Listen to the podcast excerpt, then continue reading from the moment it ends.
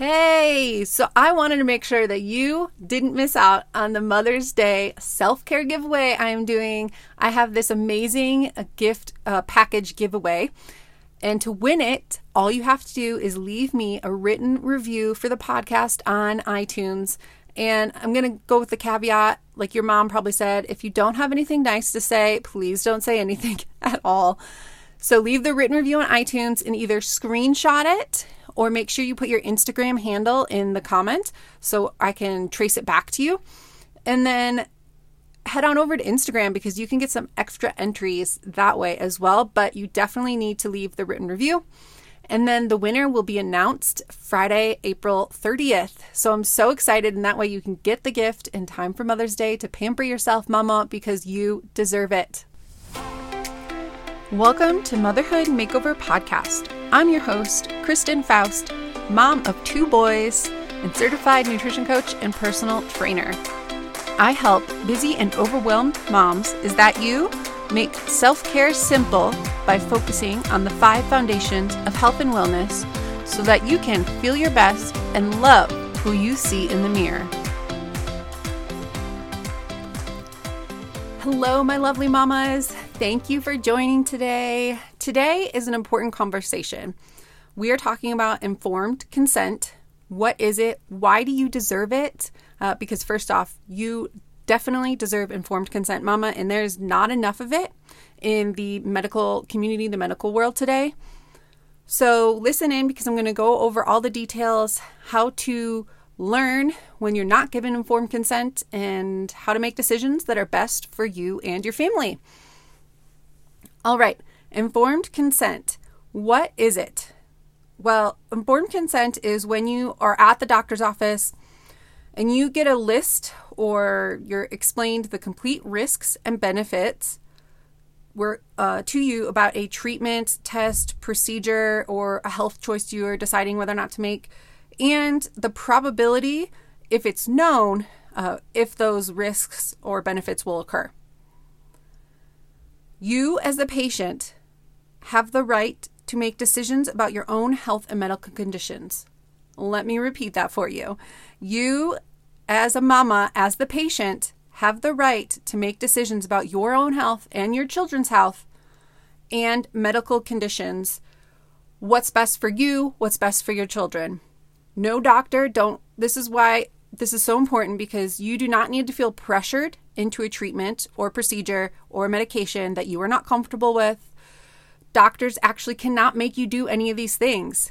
What uh, it is actually considered battery, a form of assault, if they perform a test or procedure without your permission. And that includes you or your children. Now, there are caveats to this. Um, if it's an emergency where not providing treatment could cause uh, immediate damage or harm, uh, or incompetence, so you're unable to give permission. Um, one example of that is you're unconscious or you're con- completely inebriated, uh, something to that effect. And this is why, for a lot of surgeries and labor and delivery, you're asked to give written consent and you sign all those forms when you're admitted to the hospital. Those, you're basically writing consent this is why it's important to read those and not just, I know, especially if you're already in labor, the last thing you want to do is uh, read through a consent form and blindly sign it. So, this could be something you could probably call the hospital and ask for a copy of it before, or ask your doctor for a copy of it before so you can read through it thoroughly. I think this is so important because you are not being given your the total pros and cons, risks and benefits to every treatment, every medication, every option for your health and your family. And this has become very apparent in the last year and to the point where I cannot stay quiet about it anymore. It makes me very upset and frightening at the same time. And why is it frightening? Well, all doctors aren't good, just like all restaurants aren't good or all dentists, chefs, hairstylists, whatever it be, just because someone completed school and they got their degree does not mean they are good at it. Some doctors are op- went to med school decades ago and they aren't doing anything to educate themselves on the decades of research that has been done and they're still pushing old methods. Like I have a friend whose child is two and a half, and when she was a baby, the doctor tried to get her to put rice in the cereal, or like cereal rice in her milk. That is so outdated and no longer recommended. And she changed doctors, but that's where she was practicing her informed consent was saying i'm not agreeing with what this doctor is telling me and change the pediatrician she was going to. So just know doctors aren't always good or they're working on outdated beliefs. You're allowed to question and ask like hey are you doing continuing education as a doctor? Uh, if they give you nutrition advice know that most doctors in their medical school get one to two weeks, very little or no nutrition training, and it is also on outdated principles. So if your doctor ever tries to give you nutrition advice, like tries to tell you to go keto or um, go low sodium, go low salt, ask to uh, be referred to a nutritionist or find one on your own who is actually educated in that field. And you can also ask them if they are trying to get you to eat a certain way, ask them, uh, what can I ask what sort of nu- edu- nutritional education that you've had? And if they refuse to answer these questions, that's a red flag. You need to find a new doctor. I don't care if you've been with the same doctor for 10 years, 20 years. You're allowed to change doctors. You're allowed to disagree. They are not the authority. You are the authority over your body. And I'm emphasizing this because a lot of us as children were taught to respect authority, respect those who know more than us. So we are taught to respect our, our doctors. And they may not always know what is best for us. We know what is best for us. So you are always allowed to go to another doctor, go to three doctors, four doctors. I know it can be a lot of work and frustrating to try to see all these different doctors, but if it's for a big procedure, you're allowed to get second, third, fourth opinions or and do your own research online with um, others, maybe alternative treatments, that sort of thing. Uh, I will give you an example of a doctor who is not a great doctor and did not give me informed consent from my journey. So you may have may have gotten or may have heard of the Gardasil vaccine. Uh, when that first came out years ago, I was, if I remember correctly, I was like early 20s. And my doctor, who was the same, my younger sister went to her as well. She tried to tell me to get the Gardasil vaccine. And I just had this feeling, like this gut feeling that I didn't need it. I didn't know why she was pushing it because she was very pushing it very hard. And she even violated HIPAA laws. So, HIPAA laws, if you're not aware, there are laws that your medical choices and medical history is private. Doctors are not allowed to share it with anyone. Employers are not allowed to ask about it. Um, organizations are not allowed to ask about it. Um, that is why the pushing back against vaccine passports is so huge because legally it technically violates HIPAA because that's supposed to be private information. And your medical choices are yours alone. So, and this isn't and this is not an anti-vaccine I'm pro vaccines.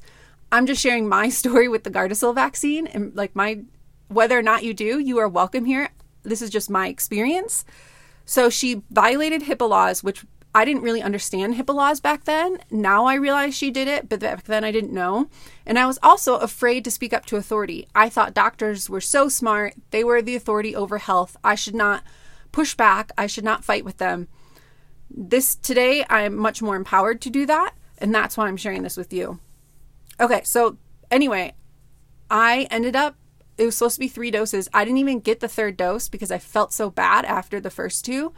And then I developed all these allergies to latex, to foods. And the allergist, just the doctor, the allergist, they had no idea why I had developed these allergies. They were like, This is so weird. We don't know why you developed a latex allergy because you're not overexposed to it. You don't work in healthcare, all these different things. We were trying to figure out a root cause. And then come to find out, like, I don't almost 10 years later, that lots of other women had similar issues after getting that vaccine, where they all of a sudden had autoimmune diseases or autoimmune conditions. They had uh, fertility issues. All these different things came up. And to me, it was a sign that I should have gone with my gut feeling, my intuition told me to not get it.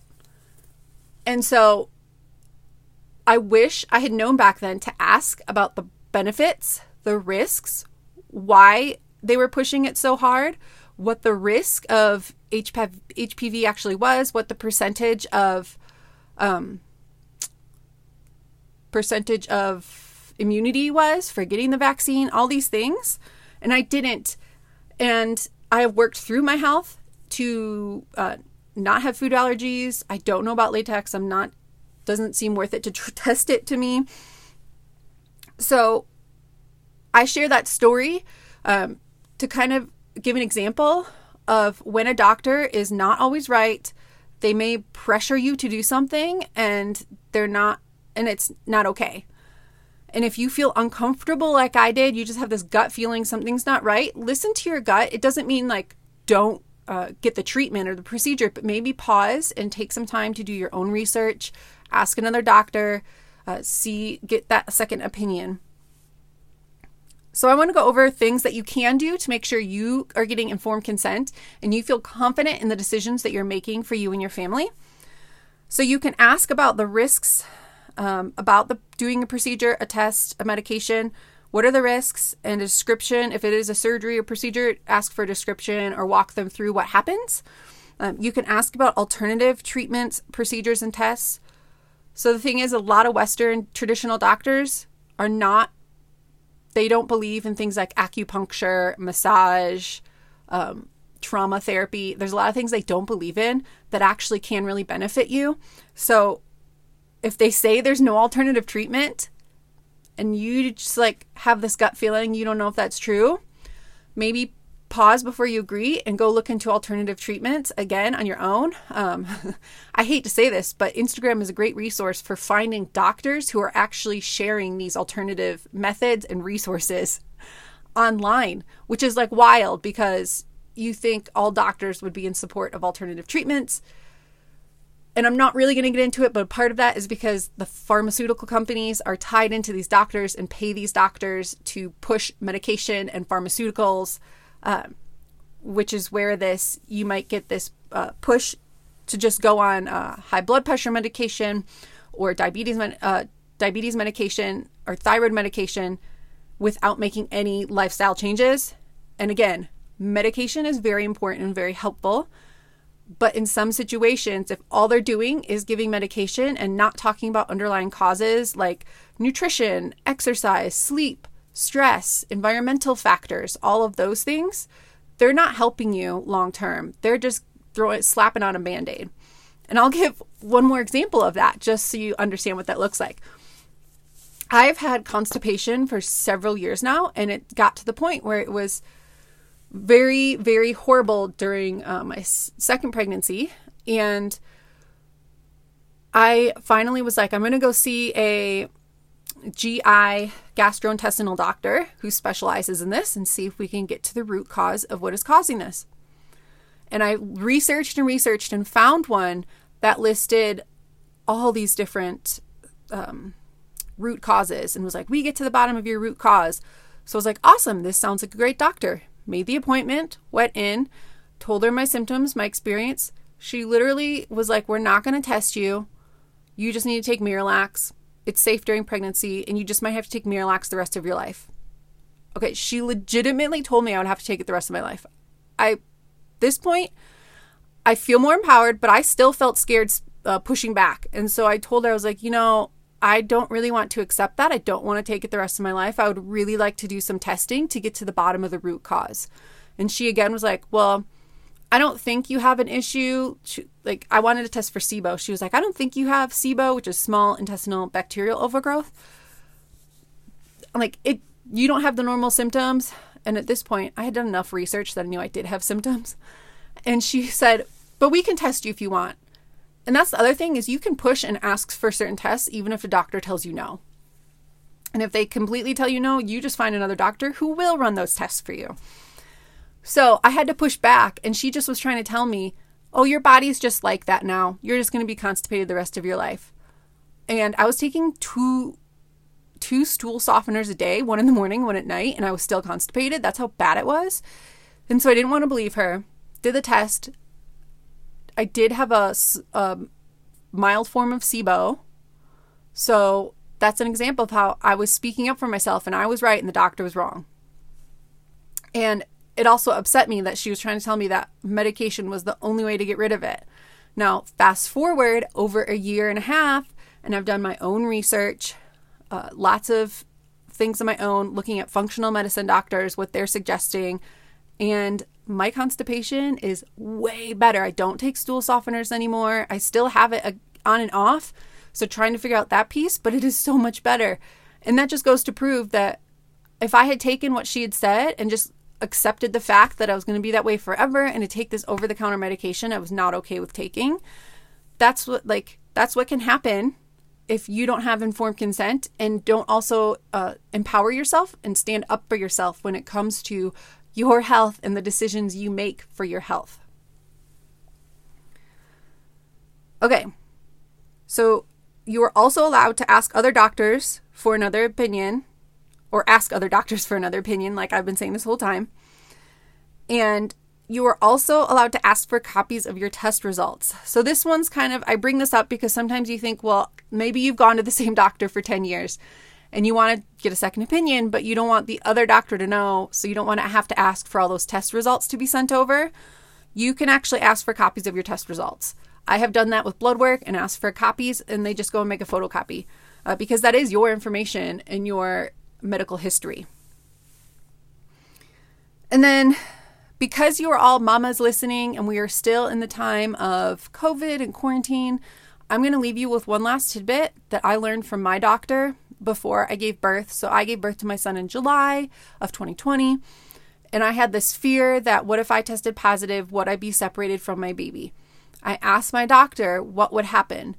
She said, We legally cannot separate you two.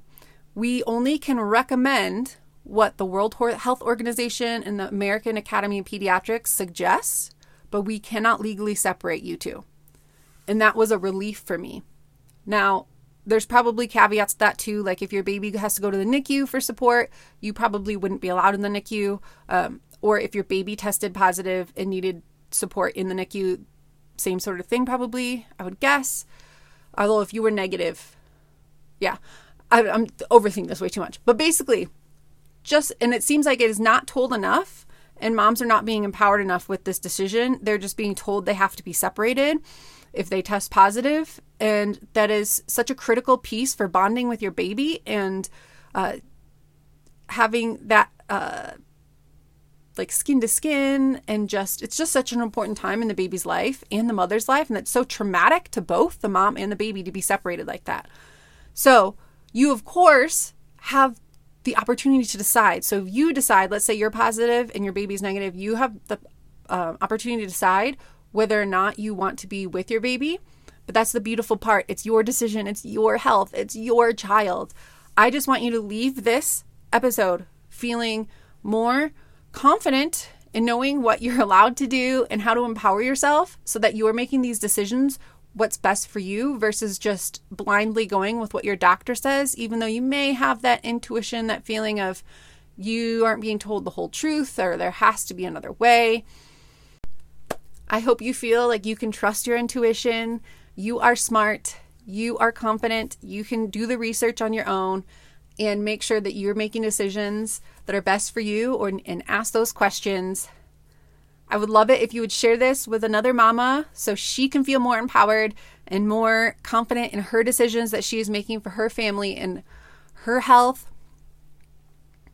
And don't forget, right now is the Mother's Day giveaway to win that prize of the Mother's Day self care package and you just have to write a written review on iTunes. Even if you don't have an iPhone, you can still do it.